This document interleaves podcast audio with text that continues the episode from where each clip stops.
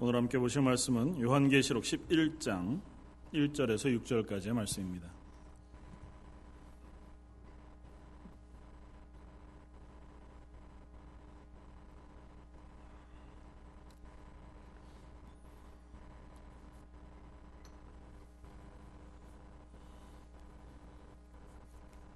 요한계시록 11장 1절에서 6절까지. 자였으면 한 목소리 같이 한번 읽겠습니다.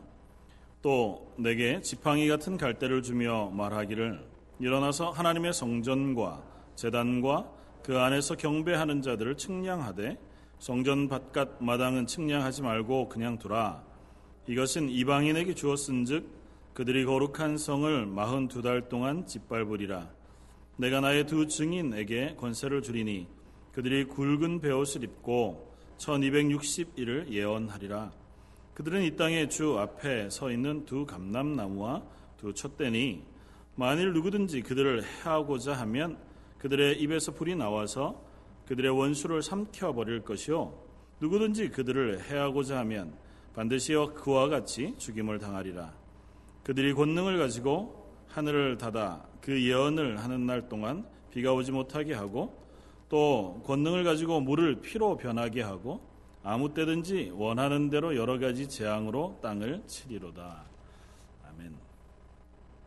어, 뭐 한국에서도 미국에서도 어, 지난 얼마 동안 계속해서 태풍이나 허리케인 소식들이 들려왔었습니다. 어, 그 소식을 접할 때마다 우리 믿음의 사람들은 그런 어, 고백들을 합니다. 우리 인생 가운데도 역시 어, 태풍과 같은 어, 시기가 찾아오면 비로소 나의 뿌리가 얼마나 단단한지를 확인하게 된다고 하는 거죠.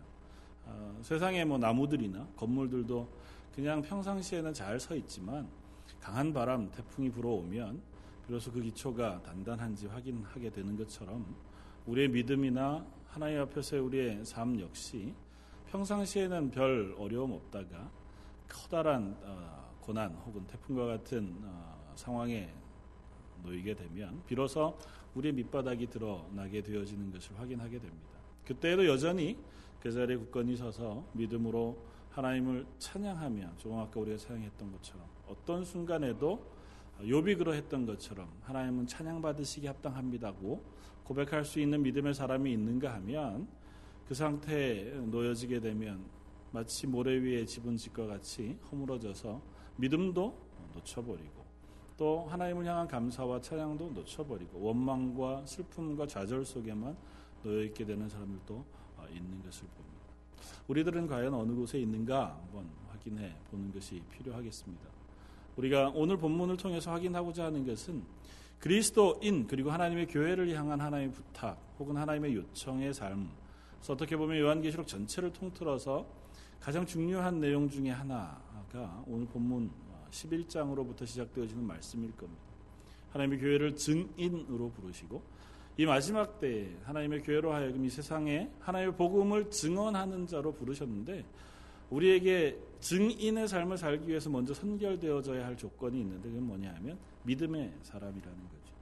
믿음의 뿌리 박 아, 서 있는 사람이 아니고는 그 다음 증인으로서 살아갈 어떠한 아, 시도조차 하지 못하게 되는 거죠. 나 한 몸조차 건사하지 못하는 사람이 나가서 복음의 증인으로 삶을 살아간다고 하는 것 참 쉽지 않습니다. 물론 우리는 두 가지를 한꺼번에 같이 가죠.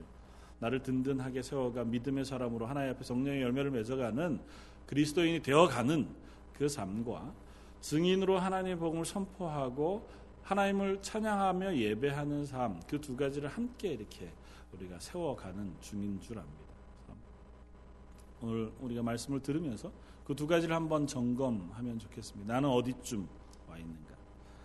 말씀을 준비하는 가운데 여러분과 함께 나누고 싶은 영상이 하나 있었는데 뭐 나눌 여건이 안 돼서 한번 집에 가서 언제 찾아보시면 좋겠습니다. 어, 뭐 유튜브 같은 데서 찾아보시면 어, 9.12 사태가 있고 나서 그 테러가 발생한 지 닷새 후에 그 뉴욕 맨하탄 타임스퀘어 어, 교회의 담임 목사님이었던 카터 콜룬이라고 하는 목사님이 어, 선포한 설교 말씀 어, 제목은 그것입니다. Run for your life. 어, 네, 뭐 전체 내용이 굉장히 강력한 어, 선포로 되어 있습니다. 그 가운데 우리의 주목을 끄는 혹은 제 마음을 어, 두드린 말씀의 내용이 있었습니다. 그런 것은 이것입니다. 우리가 하나님 앞에 예배하는 것, 또 하나님 앞에 서 있는 것은 결코 어, 주일학교의 소풍와 있는 것과 같은 나들이는 아닙니다. 계속해서 좋은 시간을 보냅시다. 그렇게 초대하는 것도 아닙니다. 우리는 하나님 앞에서 사람의 영혼을 두고 전쟁을 치르고 있는 사람들입니다. 아마 뭐 그 시간적인 상황이 더 그랬으니까 설교 처음부터 끝까지 계속해서 어, 피를 튀기는 것 같은 절박한 심정으로 설교하는 말씀을 듣습니다. 그러면서 중간에 이렇게 이야기합니다. 어, 뭐 며칠 전에 있었던 그 테러 사건 때 타임스퀘어 광장에 있었으니까 어, 자기도 그 상황 속에 있었다는 거죠. 그러면서 자기가 목격한 것 중에 가장 가슴을 어, 뛰게 하는 것은 무엇이었냐 하면 모든 사람이 그 현장으로부터 어, 도망쳐 나오고 있는 그 시점에 그 현장을 향해서 달려가는 사람들이 어, 있었다는 겁니다. 경찰들과 소방관들. 그러면서 그 사람들은 그곳을 향해 달려가면 자기의 목숨을 잃을 것이라고 하는 것에 대한 충분한 짐작을 함에도 불구하고 어, 쉬지 않고 머뭇거리지 않고 그쪽을 향해 달려가면서 주변에 있는 사람들에게 외쳤다는 겁니다. 당신의 생명을 위해서라면 빨리 달아나십시오. Run for your life.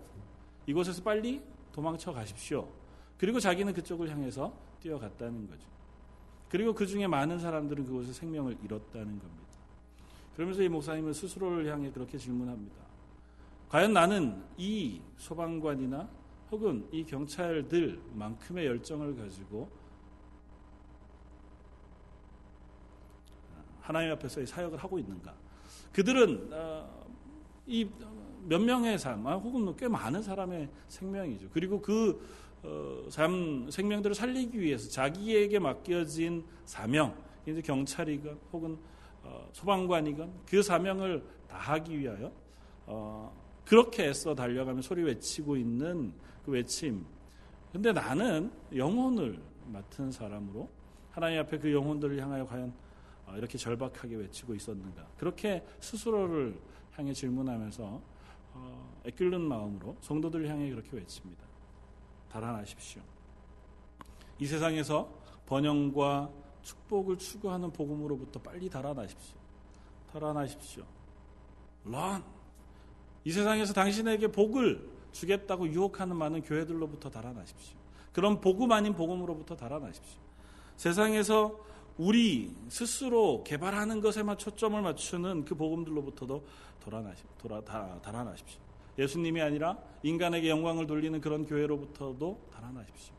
이 세상 가운데 여러분들에게 예수 그리스도 십자가의 복음, 그 생명 아닌 것을 선포하는 그 어떤 것으로부터 달아나십시오. 여러분들의 육신을 위한 유혹, 여러분들의 영혼을 갉아먹는 이 세상의 수많은 어, 것들로부터도 빨리 달아나십시오. 그 말씀을 들으면서 저 역시 동일한 생각을 합니다. 나는 이 설교를 아니 성, 선포하는 이 목사님과 동일한 목사의 자리에 있지만 어쩌면 그 설교를 들으며 그 설교를 듣는 청자의 입장에 있는 것은 아닌가. 나 역시 도망쳐 나와야 할 곳이 있는 사람은 아닌가. 세 부류의 사람이 있는 거잖아요. 죽음의 순간에 그 가운데 안주하고 그것을 내 곳이라고 생각하며 죽어가는 사람들. 그것이 내가 살 것이 아닌 줄 알아서 거기에서 빨리 도망쳐 나오는 사람들. 그리고 반대로 그 죽을 곳을 향하여 달려가며 거기에 있는 사람들을 향하여 빨리 도망쳐 나오라고 외치는 사람들. 여러분들은 어디에 있으십니까? 오늘 본문 요한계시록 11장은 우리들에게 증인의 삶을 살라고 이야기합니다.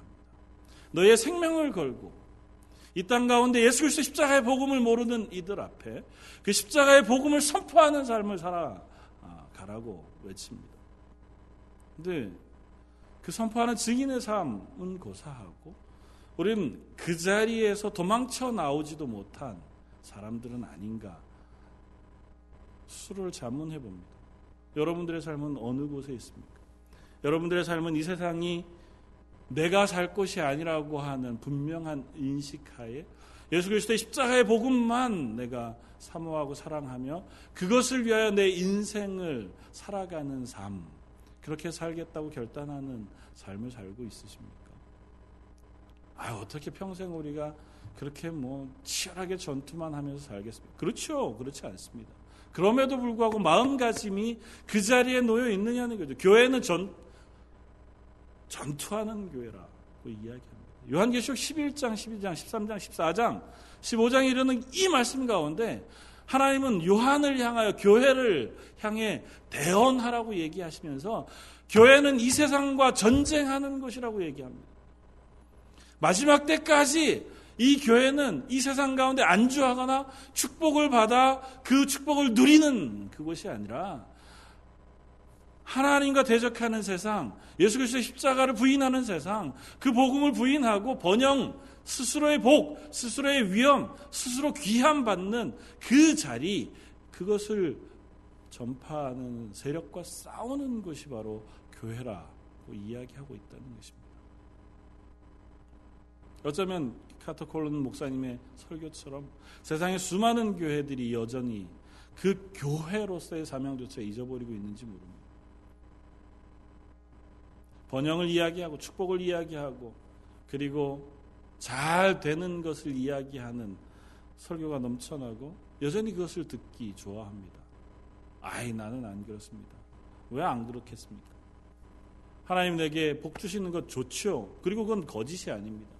그럼에도 불구하고 우리는 그 말씀 말고 하나님께서 우리로 하여금 이 땅 가운데 증인으로 살아라 고 얘기하는 그 말씀을 들으면 일단은 설교 가운데 은혜는 받습니다. 그러나 부담스럽습니다. 계속해서 그 말씀을 하면 아, 좀 고만해 주셨으면 싶습니다. 내가 원할 때는 그 말씀을 찾아 들어서 내 믿음에 약간의 도전을 받지만 내가 원치 않을 때는 계속해서 그 말씀을 듣는 것이 우리에게 얼마나 부담스러운지. 성경은 지속적으로 얘기합니다. 우리는 그렇게 부름을 받았다. 오늘 본문은 이렇게 시작합니다. 사도 요한을 향하여 하나님께서 이상 가운데 보여주시는 그 말씀 가운데 국면이 전환되면서 11장 1절에 또 내게 지팡이 같은 갈대를 주며 말하길. 일어나서 하나님의 성전과 그 재단과 그 안에서 경배하는 자들을 측량하되 성전 바깥 마당은 측량하지 말고 그냥 두고 그 거룩한 성, 어, 그 안쪽의 성소만 측량하라. 그렇게 얘기하십니다. 어, 이두 가지 측면의 이야기를 우리에게 하고자 하는 것입니다. 성전을 측량한다고 하는 이미지는 어, 구약 성경에 자주 드러났던 이미지입니다. 에스겔서 40장에서 48장, 다니엘서 혹은 또그 어, 외 스가리아서에서도 계속해서 성전을 측량하는 장면에 대한 본문들 우리가 어, 발견할 수 있습니다. 그리고 측량이라고 하는 개념은 보통은 어, 세 가지 측면에서 우리에게 이야기 되어집니다. 하나는 건물을 지을 때 땅을 측량합니다. 어떻게 지을 건지 설계하느라고 다림줄을 가지고 성전을 이렇게 측량하는 경우 보통은 그 성전을 지으, 짓기 위해서 또 다른 한편에서는 파괴하기 위해서 이제는 이 성전을 하나님께서 버리시고 파괴하시기 위하여 성전을 측량하라고 말씀하시는 때가 있습니다. 또 오늘 본문과 같은 마지막 한 부분은 그 성전을 보호하기 위해서 지금 측량한 곳을 보호하기 위해서 울타리를 쌓기 위해서 하나님은 성전을 측량하게 하시는데 그 울타리를 쌓아 성소를 보호하시겠다. 그렇게 말씀하십니다. 성전과 재단과 그 안에 경배하는 자들을 측량해서 그 주변으로 하나님께서 불성각이 되시고 그들을 보호하시겠다는 이 마지막 때 심판이 쏟아지고 있는 이때에 하나님께서 그 교회들을 지키시겠다 그렇게 말씀하시는 겁니다. 그런데 한 가지 주목할 것은 하나님께서 그들을 다 측량하여 보호하시면 내버려 두시는 것이 있다는 겁니다. 어디요? 이방인의 뜰, 그러니까 성소. 성전은 이방인의 뜰로부터 시작해서 여인의 뜰, 뭐, 그 헌금함이 놓여져 있는 그 다음에 제사장들이 있는 성소 그리고 지성소 이렇게 계속해서 어, 문들이 있고 그 안으로 담으로 쌓여져 있습니다. 그 성전 안뜰을 말고 바깥쪽에 있는 이방인의 뜰이라고 하는 것은 측량하지 말아라. 그리고 그곳이 거룩한 성이 마흔 두 달 동안 짓밟힘을 당할 것이다. 그렇게 말씀하십니다. 아내는 보호하지만 그 외 부부는 하나님의 보호를 받지 못하고 짓밟힘을 당할 것이라는 것입니다. 두 가지로 이해할 수 있습니다. 하나는 조금 아까 말씀드렸던 건 하나님의 보호하십니다. 또 하나는 하나님 앞에 예배하는 사람들, 구원받은 사람들, 그 안에 거하는 우리의 삶은 어쩌면 안전합니다. 그러나 하나님은 하나님의 교회를 향하여 그 안에 안주하여 하나님 찬양하고 예배하는 곳에 머물러만 있으라고 얘기하지 않는다는 겁니다. 왜요? 아직은 때가 되지 않았기 때문에.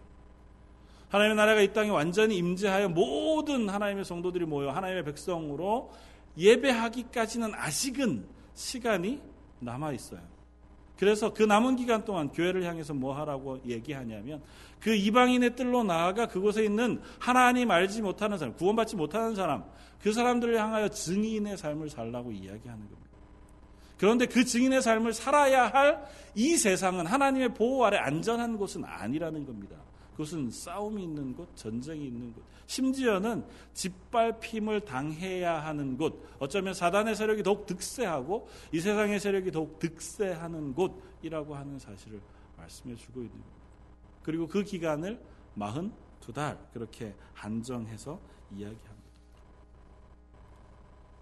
42달이라는 기간은 얼마일까요? 42달이죠. 뭐. 42달이라고 하는 기간을 이야기하시는 것은 어, 특별한 이유가 있습니다. 하나님의 심판의 때가 정해져 있다는 겁니다. 어, 다, 조금 아까의 이야기로 돌아가서 얘기하면 우리가 복음을 전파할 수 있는 기간이 정해져 있다는 것이고 이 세상을 향하여 심판을 유예해 두신 기간이 정해져 있다는 것이며 또 조금 더 나아가면 우리가 고난 가운데에서라도 증인의 삶을 살아갈 그 기간이 정해져 있다는 것입니다. 그러니까 끝없이 계속되는 것이 아니라 하나님의 정한 계획 가운데 우리가 놓여져 있다는 것이죠. 그래서 이 42개월은 또 다른 표현으로 이야기하면 30일씩 어, 곱해보면 1261이 됩니다. 1261이 되고 어, 이때는 3년 6개월로 계산할 수도 있습니다. 오늘 계시록에서는 1260일 혹은 42달 혹은 한때 두 때 반 이렇게 해서 3년 반이라고 하는 개념으로 우리에게 보여줍니다. 그리고 이 3년 반이라고 하는 개념은 성경 안에서 거듭거듭 계속해서 반복되어지는 시간대이기도 해요. 그건 어떤 의미에서 그러냐 하면 하나님께서 다니엘서를 통해서 구약을 통해서 예언하시고 또 이 계시록을 통해서 예언하시고 있는 가운데에 하나님께서 다시 오실 때까지 남아 있는 기간을 상징해서 우리에게 보여줍니다. 뭐 이것을 이해, 하고 해석하는 여러 학자들에 따라서 여러 얘기들을 할 수 있겠지만 우리가 한번 살펴보면 다니엘서 9장 24절 이하를 한번 살펴보면 좋겠습니다. 다니엘서 구약성경 한번 찾아보시죠.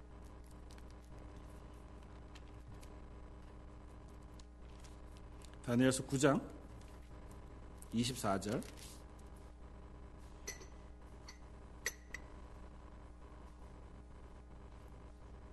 사실은 다니엘서 9장 24절 이하를 잘못 해석해가지고 이단으로 빠지는 사람들이 대단히 많습니다. 조심스럽게 우리가 그냥 전체적인 의미만 한번 살펴보면 좋겠습니다. 24절부터 27절까지 한번 같이 읽겠습니다. 내 백성과 내 거룩한 성을 위하여 이른 이래를 기한으로 정하였나니 허물이 그침에 죄가 끝나며 죄악이 용서되며 영원한 의가 드러나며 환상과 예언이 응하며 또 지극히 거룩한 이가 기름 부음을 받으리라. 그런, 그러므로 너는 깨달아 알지니라 예루살렘을 증건하라는 영이 날 때부터 기름 부음을 받은 자 곧 왕이 일어나기까지 일곱 이래와 예순 두 이래가 지날 것이요 그 곤란한 동안에 성이 증건되어 광장과 거리가 세워질 것이며 예순 두 이래 후에 기름 부음을 받은 자가 끊어져 없어질 것이며 장차 한 왕의 백성이 와서 그 성읍과 성소를 무너뜨려니와 그의 마지막은 홍수에 휩쓸림 같을 것이며 또 끝까지 전쟁이 있으리니 황폐할 것이 작정되었느니라. 그가 장차 많은 사람들과 더불어 한 일해 동안의 언약을 굳게 맺고 그가 그 일해의 절반에 제사와 예물을 금지할 것이며 또 포악하여 가증한 것이 날개를 의지하여 설 것이며 또 이미 정한 종말까지 진노가 황폐하게 하는 자에게 쏟아지리라 하였느니라 하니라. 어, 다니엘에게 가브리엘이라고 하는 천사가 나타나서 하나님의 마지막 때에 하나님의 나라에 임재하는 그 시기에 대하여 이상 가운데 말씀해 주시는 본문 말씀이 이것입니다. 총 71회 후에 언제로부터요? 지금 성전을 재건하는 그때로부터 71회 후에 하나님의 아, 나라가 이 땅 가운데 임할 것이다. 그리고 그 가운데 처음 일곱 일회 후에 어, 하나님께서 기름 부은 왕을 이 땅에 보내실 것이고 그리고 예순 두 일회 후에 그 기름 부은 왕이 이 땅에서 죽임을 당할 것이다. 그건 이런 것이죠. 어, 일곱 일회 후에 예수님께서 이 땅에 오신 것이고 그리고 어, 예, 예순도 일회 후에 예수님이 죽으시고 십자가에 달려 죽으시고 승천하시는 때가 되어지는 겁니다. 그러니까 총 70일에 일에는 일주일이잖아요. 하루, 이틀, 사흘 이렇게 해서 총 70일에 상징적으로 보여주는 70일에 가운데 7일에 하고 62일에가 지나갔습니다. 그러면 합치면 69일에잖아요. 70일에 중에 얼마가 남은 거예요? 한 일회가 남은 겁니다. 한 주, 한 일회가 남아 있는데 그 한 일회의 기간이 예수님이 죽으시고 승천하신 그 기간부터 재림하시는 기간까지라 보통 그렇게 이해합니다. 어, 그리고 그 일에 대한 어, 힌트로 이런 어, 말씀을 합니다. 27절에 많은 사람과 더불어 한 일해 동안의 언약을 굳게 맺고 그가 그 일의 절반에 뭐를 금한다고요? 제사와 예물을 금지할 것이다. 제사와 예물을 금지한다고 하는 것은 다른 상징으로 얘기하면 뭐냐면 성전 안에서의 예배가 금지되어진다는 것이고 조금 다르게 이야기하면 성전이 무너진다는 겁니다. AD 70년에 성전이 무너집니다. AD 70년에 성전이 무너지고 나서 그리고 나서부터 남은 기간이 총 7일의 절반이 지났어요. 그러면 남은 기간이 얼마입니까? 3과 2분의 1이 남은 거예요. 그 3과 2분의 1이라고 하는 것이 42달로 표현되어지기도 하고 1260일로 표현되어지기도 하고 한 때와 두 때 반, 3과 2분의 1로 표현되어지기도 하는 겁니다. 그러니까 그 이후에 남은 기간, 그 교회로 하여금 이 땅 가운데 하나님의 복음을 선포하게 하는 기간이기도 하고 하나님의 때를 준비하게 하는 기간이기도 한 그때를 이렇게 한 때, 두 때 반, 혹은 42달, 혹은 1260일 어, 이렇게 표현하기도 한다는 겁니다. 근데 그 기간은 이제 세대주의 그 해석을 하시는 분들은 정확하게 기간으로 구분을 해요. 그래서 교회사 기간 중에 얼마로 구분하고 그 날짜를 구분하기도 합니다. 음, 우리는 뭐 그렇게까지 우리가 이해하기는 좀 어렵고요. 오늘 본문 말씀을 통해서 우리가 한번 이해할 수 있는 것은 그 기간이 분명히 정해져 있다는 겁니다.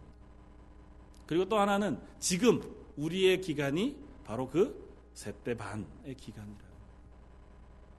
다시 말하면 이 땅 가운데 성소의 바깥 그 이방인의 뜰 그곳이 짓밟혀지고 있는 기간이기도 하다는 것입니다. 사실은 이것은 이스라엘 백성들 특별히 이 신약 어, 성도들에게는 되게 분명한 이미지를 갖습니다. 우리가 일제 36년 하면 되게 분명한 이미지를 갖잖아요. 일본에게 침략당해 주권을 빼앗겼던 기간. 이게 세대 반, 3년 반이라고 하는 이 기간은 이스라엘 백성에게 똑같은 이미지를 갖습니다. 기원전 2세기경에 수리아 어, 왕이었던 안티오쿠스라고 하는 사람이 이스라엘을 침략해 들어옵니다. 그리고 그가 하나님의 성전을 더럽힙니다. 성전에서 제사를 금하고 그곳에다가 어, 태양신을 향하여 돼지를 가지고 제사를 드리는. 그러니까 하나님 앞에 제사를 모욕하고 그 성전을 모욕하는 일을 행해 그때 3년 반 기간 동안에 그런 일이 그곳, 그곳에서 이루어졌었습니다. 그 성전이 짓밟혀지는 일이 이루어졌었어요. 그리고 나서 그것을 대항하여 이스라엘의 어, 봉기가 일어나고 어, 그래서 이스라엘이 하나님의 나라를 고대하게 되어집니다. 그래서 그 승리, 그, 그 때를 물리친 그 승리를 기념하기 위해서 아직까지도 한우카라고 하는 수전절이라고 하는 절기를 이스라엘은 아직도 지킵니다. 그러니까 이스라엘 백성에게 이세때반 동안 하나님의 성전이 밟혀질 것이다고 하는 것 이미 한번 경험이 있었던 거예요. 하나님의 성전에서 예배하는 그것을 방해하는 적과의 그 싸움, 그곳에서 어쩌면 그 무력에 침탈당하는 경험들이 이들 속에 있었던 겁니다. 그럼에도 불구하고 하나님 그 때를 살아가는 하나님의 교회 성도들에게 뭘 요구하시냐 하면 그들에게 증인의 삶을 살라고 요구하신다는 거예요. 그래서 3절 이하에 이렇게 얘기합니다. 내가 나의 두 증인에게 권세를 주리니 그들이 굵은 베옷을 입고 1260일을 예언할 1260일 앞에서 얘기했던 42달 그 기간 동안을 예언할 거예요. 뭐를 입고요? 굵은 베옷을 입고 굵은 베옷은 언제 입습니까? 슬픔을 당했을 때 또는 회개를 촉구할 때 나의 죄악이 하나님 앞에 내가 죽을 죄인 것을 고백할 때 베옷을 입고 스스로 침잠해 하나님 앞에 경성하는 그 자세를 갖습니다. 그것이 굵은 베옷을 입죠. 굵은 베옷을 입고 하나님 앞에 회개하십시다. 하나님의 때가 가까웠습니다고 선포하는 그 증인의 삶을 살라. 그렇게 얘기하시는 것입니다. 그 증인들은 누구냐? 두 사람의 증인, 그 사람들은 이 땅 가운데 사절에 주 앞에 서 있는 두 감람나무와 두 촛대다. 그렇게 얘기합니다. 두 감람나무와 두 촛대, 그들은 다른 것이 아니라 바로 요한계시록에서 상징하고 있는 교회를 의미합니다. 요한계시록 1장에서 이 땅에 소아시아에 있는 일곱 교회, 일곱 촛대로 이야기하는 하나님의 교회. 어떤 분들이 그렇게 얘기해요. 일곱 촛대는 일곱 교회지만 두 촛대는 다른 것 아니고 두 감람나무는 다른 것 아닙니까? 그리고 뒤에 나오는 이야기를 읽어보니까 모세나 엘리야 같은 선지자를 이야기하는 것 같습니다. 그렇지 않고요. 두 증인, 두 감람나무, 두 촛대라고 하는 둘이라고 하는 표현은 뭐냐면 바로 증인의 숫자입니다. 그 이스라엘에서 증인, 성경 안에서 증인이 증언하는 효력을 가지기 위해 최소한의 숫자가 두 사람이에요. 그두 사람의 말로 증언하면 이건 사실이라고 인정하는 겁니다. 그래서 예수님께서 제자들을 전도하러 보내실 때 둘씩 짝지어 보내시잖아요. 그러니까 두 사람씩 짝지어 가는 것이 이 하나님의 말씀이 바른 말씀인 것을 바로 선포하게 하기 위한 최소한의 단위인 거예요. 그러니까 이 두 촛대, 두 감람나무 혹은 두 증인 라고 하는 건 하나님 앞에서 하나님의 말씀을 이 땅 가운데 온전하게 선포하게 부름받은 하나님의 교회 그 최소한의 숫자를 이야기하는 겁니다. 우리가 오늘 찬양하기 전에 맨 처음 읽었던 그 성경 두세 사람이 내 이름으로 모인 그 곳, 그 두세 사람 그곳에 하나님께서 함께 하시겠다고 하신 그 두세 사람이 바로 이 두 증인인 겁니다. 하나님의 교회, 하나님 앞에 온전하게 세워진 그 교회, 그 두 사람을 증인으로 삼아 그들에게 예수 그리스도의 십자가의 복음을 선포하는 역할을 맡기시겠다는 겁니다. 그들이 맡은 그 역할을 선포하고 그 역할을 감당하는 것은 늘 복이 있고 늘 기쁨이 있고 늘 승리가 있는 것은 아니라고요. 그것은 짓밟히는 것이라고. 그것은 고난이 있는 것이고 그것은 어쩌면 좌절이 있는 것이라고 말합니다. 그럼에도 불구하고 우리는 그 기간을 걸어가야 한다고 이야기합니다. 거시적으로는 하나님의 교회가 이 땅 가운데 존재하여 하나님의 나라가 임재하는 그 순간까지가 아마 이 1260일 혹은 42달 아니면 세대 반이라고 하는 기간일 겁니다. 우리 개인적으로는 내가 하나님의 구원받은 성도가 되어 하나님의 부르심 앞에 부름 받은 그때로부터 하나님 나라 가는 그 순간까지 그때가 내 개인적으로 하나님의 부름 받은 그 세대 반의 시간을 살아가는 거겠죠. 그러니까 우리가 이 세상 살아가는 동안은 어쩌면 고난과 좌절밖에 없을 수, 있을 수밖에 없을지 모릅니다. 이 땅에 살아가는 우리의 삶은 하나님의 나라의 평안을 미리 경험하는 삶이기도 하지만 또 증인으로서 살아가는 한 그들과 함께 분투하여 싸워 나아가야 하는 삶의 자리이기도 하다는 겁니다. 우리로 하여금 그 자리로 부르시고 우리에게 그 삶을 살아가라고 명령하신 하나님께서 우리를 그냥 내버려 두시지는 않는다고 말씀하십니다.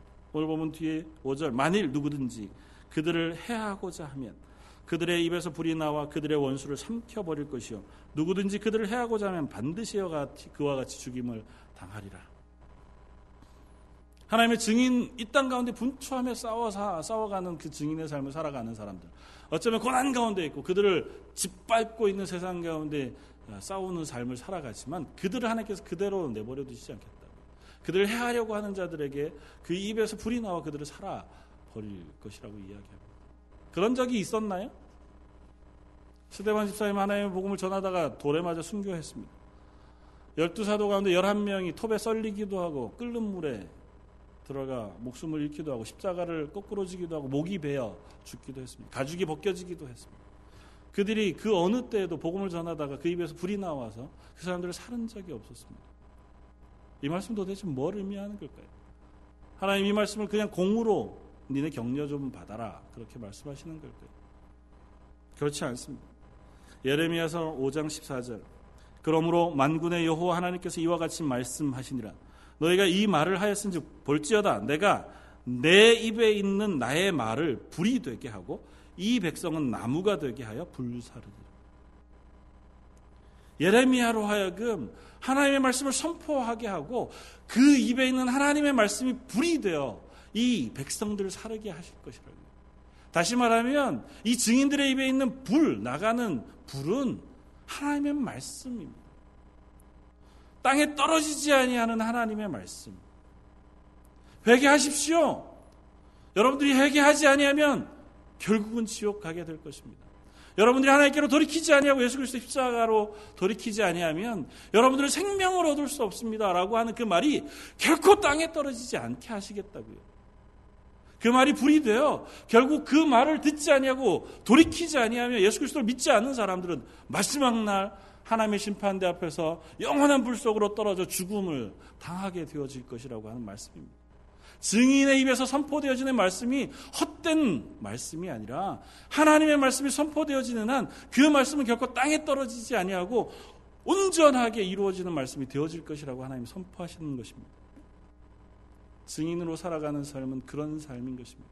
하나님이 선포하시고 우리에게 허락해 주신 말씀이 참인 줄 알고 믿는 마음으로 선포하고 그것이 생명을 살리는 것인 줄 알아 우리가 분투하여 싸우는 삶. 그랬을 때 그 말씀이 결코 땅에 떨어지지 아니하고 열매 맺게 되어진다는 것을 믿는 삶. 지금 눈앞에서는 내가 100번을 선포하고 100번을 전도하고 또 그들을 향하여 내가 할 수 있는 최선을 다해도 조금도 변하는 것이 없는 세상을 우리가 살아간다 할지라도 결코 그 말씀이 썩어지지 아니한다는 사실을 믿는 사람들. 그들을 하나님의 교회 증인이라고 부른다는 것입니다. 6절에 그들이 권능을 가지고 하늘을 닫아 그 예언을 하는 날 동안 비가 오지 못하게 하고 또 권능을 가지고 물을 피로 변하게 하고 아무 때든지 원하는 대로 여러 가지 재앙을 땅에 치리로다. 우린 그런 힘이 없습니다. 우리가 기도한다고 하늘이 닫아져서 비가 오지 않는 일이 잘 없습니다. 이런 일을 한 사람은 성경 가운데 단 한 사람 있죠. 엘리야가 기도한 즉 3년 6개월 동안 하늘에서 우로가 내리지 않았습니다. 왜요? 하나님께 그렇게 하라고 선포하라고 말씀하셨으니까.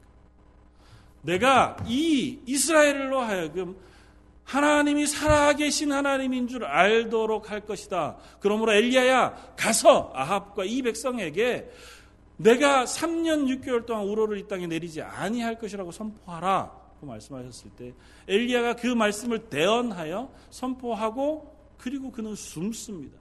그리고 그날로 하늘의 문이 닫아져 이 땅 가운데 이스라엘에 비가 내리지 않았습니다. 하나님이 선포하게 하시면 세상의 모든 자연 혹은 이 세상의 어떤 것이라도 하나님의 말씀 안에 이루어지는 줄 믿습니다. 우리가 선포하는 말씀은 그런 능력의 말씀이라는 겁니다. 우리가 대언하는 말씀은 결코 힘약하고 내 입에서 겨우 남들을 설득해야 할 만한 말 그런 것이 아니라 하나님의 말씀이라는 것입니다. 온 세상을 창조하신 하나님의 말씀, 온 세상을 오늘도 주관하고 계신 하나님의 말씀. 뒤이어 나오는 수많은 물이 피로 변하고 수많은 재앙이 이 땅에 떨어진 건 언제적 일인가요?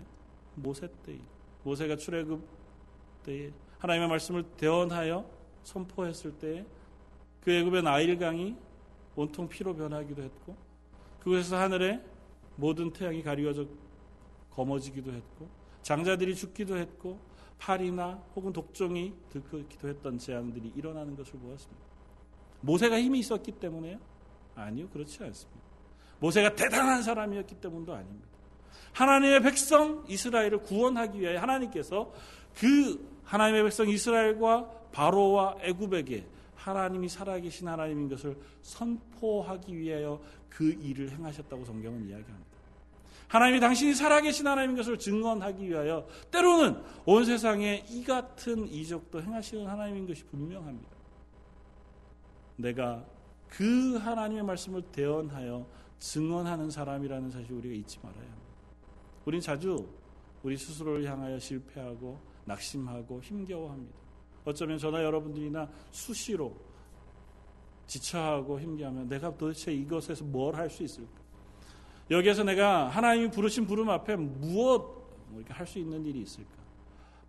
이 땅 가운데, 이 런던 땅에서, 이민의 땅에서, 언어도 다른 이 사람들을 향해, 혹은 하나님 알지 못하는 많은 사람들, 한인들이라고 해도 얼굴 마주고 하고 복음 전하기 참 어려운 이 땅에서, 하나님 나라 복음 전하라고 하시면 참 너무너무 어렵습니다. 그래서 사실 할 수도 없고. 그래서 때로는 낙심하기도 하고, 에 그냥 하나님 나 혼자 예수 잘 믿기도 참 어려운데요. 하나님이 우리에게 말씀하시는 것은 그것입니다. 너 하나 잘 믿으라고 하나님 우리를 부르신 건 아니라고요. 처음은 그곳에서 도망쳐 나와야죠. 이 세상과 버하고 있던 그곳에서 도망쳐 나와야죠. 거기가 안전한 줄 알고 거기가 평안한 줄 알던 자리에서 도망쳐 나와야죠. 그러나 그 다음에 우리에게 주신 사명을 따라서 다시 그곳을 향하여 달려갈 수도 있어야 한다는 거예요. 하나님 그렇게 우리를 부르셨다고요. 그게 힘겨운 일도 아니고 그게 정말 몇 사람만 하는 일도 아니라 하나님의 교회가 함께 하도록 그렇게 불러주신 일이라고요. 저희 런던 제1장로교회가 연합하여 모두가 한 지체가 되어 이 세상을 향하여 예수 그리스도만이 여러분들의 생명이 됩니다라고 선포하는 교회로 부르셨다고요. 그것이 입을 열어 내 이웃에게 전도하는 삶이든 아니면 우리의 삶으로 하나님 살아계시다는 것을 선포하는 삶이든 내 스스로 기도함으로 그들을 격려하는 삶이든 온 세상 가운데 복음 없는 땅을 위하여 수고하는 선교사님들을 위하여 우리가 물질로 후원하고 기도하는 것이든 그 어느 것이든 단 한 가지라도 우리가 시도할 시도할 때 우리가 그 삶을 시작할 수 있는 줄 믿습니다. 사랑하는 성도 여러분, 나 힘 나면 그때 하겠습니다. 우리 그 말 하지 말고 지금 이 순간부터 하나씩 해보십시오. 무엇 하나라도 기도하는 일이든 예배하는 일이든 선교하는 일이건 전도하는 일이건 내 주변에 있는 누구 한 사람을 찍어놓고 내가 저 사람 교회 나올 때까지 내가 열심히 기도할 거다. 정 안 되면 그거라도 하면 되잖아요. 우리가 그렇게라도 한 자리에서 하나님이 부르신 증인의 삶을 살아갈 수 있기를 바랍니다. 오늘 실패하면 다음 주에 또 하지요 뭐. 이번 달 실패하면 다음 달에 또 하지요 뭐. 자주 말씀드리죠. 올해 실패하면 내년에 또 하면 되잖아요. 우리의 남은 삶이 세대 반. 계속해서 우리는 실패할 수도 있고 계속해서 우리를 덮어 짓밟는 세력 속에 분투하여 싸워야 하는 삶. 그러나 하나님 결코 나를 홀로 두시지 않고 하나님의 교회를 지체로 서로 연합할 수 있는 형제로 주셨을 뿐만 아니라 우리와 함께하여 하나님의 말씀이 땅에 떨어지지 않도록 하게 하기 위해 하나님의 성령님을 우리 가운데 주시 그 하나님이시라고. 저 여러분들이 그 말씀 앞에 용기를 내고 또 새로운 결단을 할 수 있기를 바랍니다. 그렇게 증인의 삶을 살아가는 저와 여러분들 되시기를 주님의 이름으로 부탁을 드립니다.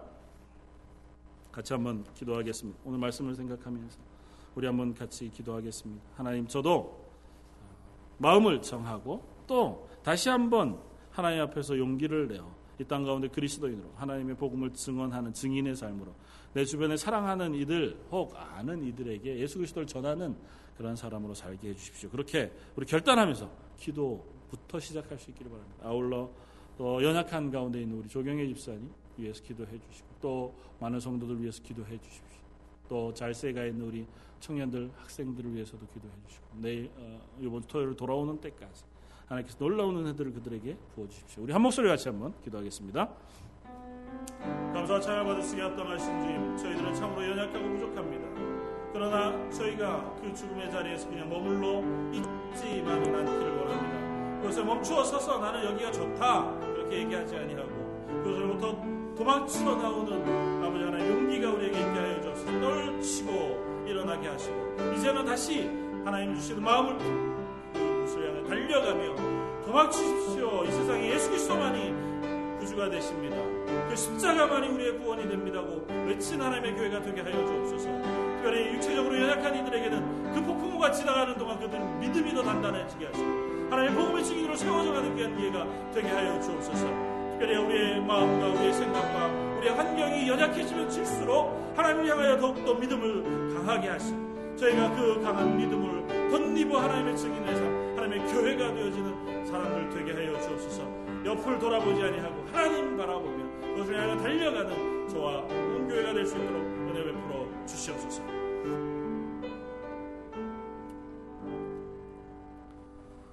하나님, 저희를 하나님의 증인으로 부르심을 감사합니다.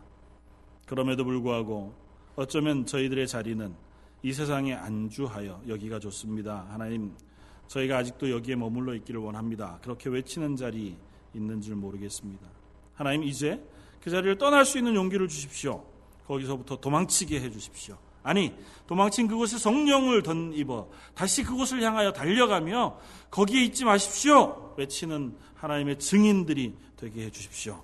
저희 런던 땅에서 런던 제일장로교회가 예수 그리스도의 생명 십자가 그것을 선포하는 증인의 교회가 되게 하여 주옵소서. 그들을 위하여 기도하는 교회가 되게 하여 주옵소서. 특별히 연약한 자, 자리에 있는 환경에 있는 성도들 하나님께서 그 연약함의 시간이 오히려 그들의 믿음을 깊이 뿌리박게 하는 시간이 되게 하시고 그 고난을 이기고 나와 예수 그리스도의 복음과 그 승리 앞에 찬양 하나님의 사람들도 또한 되게 하여 주옵소서. 어린 우리의 자녀들도 하나님 지켜주시고 그들과 함께하는 신앙의 삶 가운데 저희의 연로함이나 연수함이나 우리의 믿음의 연약함이나 혹은 육체의 연약함 그 모든 것을 이기시는 하나님을 바라보며 달려가는 하나님의 교회 되게 하여 주옵소서. 모든 말씀 예수님 이름으로 기도드립니다. 아멘.